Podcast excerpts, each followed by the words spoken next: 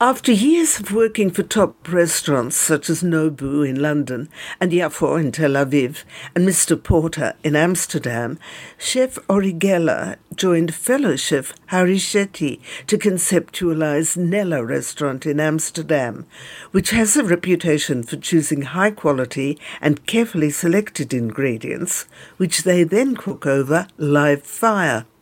Bridgett spoke to Ori Geller on a recent visit to the Dutch capital.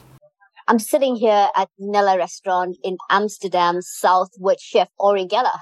Why Nela in Amsterdam? I live here for now nine years, and uh, with my partner Hari, we both worked in another uh, company, and we left, and we decided to make a restaurant. And we looked for something that because we are both chefs, and when we are both coming from different cuisines, different directions, and we looked for something that will not uh, pull it will not focus on either uh, cuisine, so we can do basically anything we want. So the focus was the element of the fire and the ingredients, and then the cuisine there is no. So we can do basically, you know, what we like, what we want, what we like to eat. And very interesting, you've got pavlova on the menu, typical Australian New Zealand dish. We're very happy about that. Glad to hear. There's a dipti, which is She's the uh, wife of my partner Hari, and uh, she's an amazing pastry chef. And uh, yeah, pavlova is with her for uh, forever, and it's really, really good, really good. She's doing really good with this. So where did the spark start for you with this process? Are you were telling me real briefly you lived in New York. I uh, yeah I lived in uh, I mean I, I was always drawn to the kitchen even though I was a designer at that time when I moved to New York but uh, I moved with my wife. She moved for school, and I just moved with her as a spouse. And uh, I told her that I want to shift to kitchen.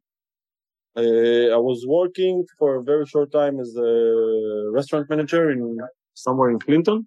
The guy who owned that restaurant was building kitchens for uh, restaurants in New York, and uh, I asked him if I can uh, go work somewhere if it's okay with me. And we'll start work somewhere else in the kitchen and he just made me the connection. At that time, it was Marseille in New York. The guy just came back from El Bulli after a season. Alex Ureña started, you know, from the bottom. So let me get this right. Most chefs go through extensive schooling, yeah. learn the technique, etc. You did it the other way. You went straight into the kitchen.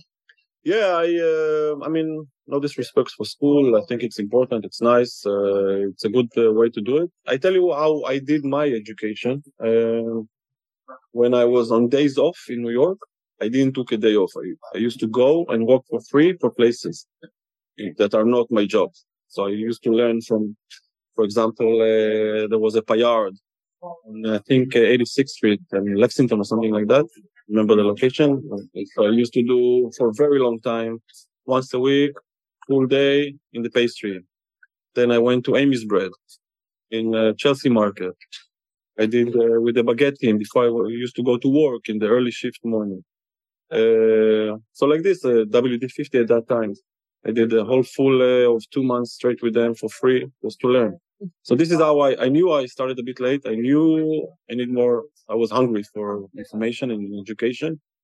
Uh, and I just took it the other way I could find. I read that you go after obviously ingredients that are in season, you know, you just farm to table concept where everything's fresh, etc. So where who do you work with? Yeah, I mean for us the local when we say local we mean Europe.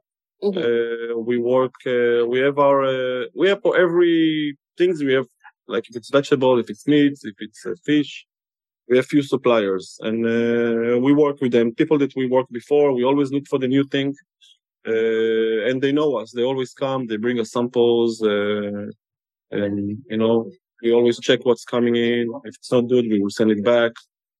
Uh, so yeah, we work a lot with uh, you know uh, Scottish uh, langoustines and Scottish scallops and aubergines from Italy. Now, Ori, you know this well. Dutch people are very straightforward. if they yeah. like something, they're going to tell you. Yeah. If they don't, they'll tell you too. Yeah. What has been the Dutch opinion about Nela?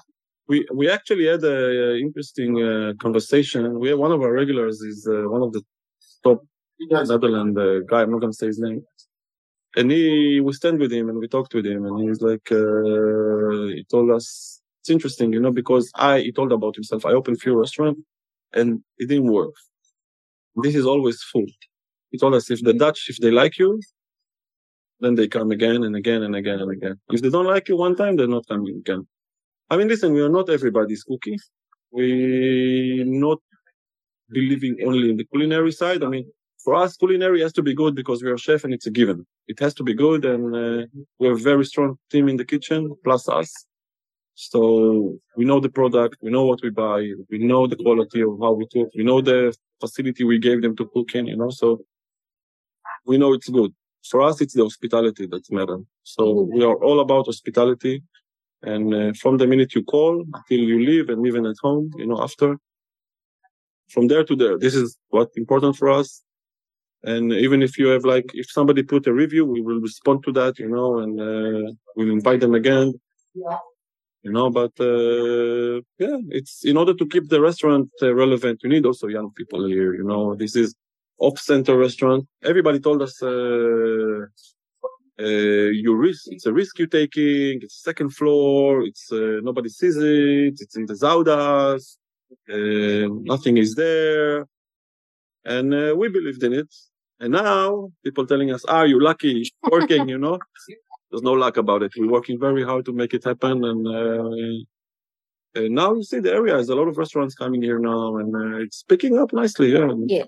How did it come about? Did you and your partner just sit down and think, hmm, I want to build a restaurant and let's name it something that nobody's ever heard of?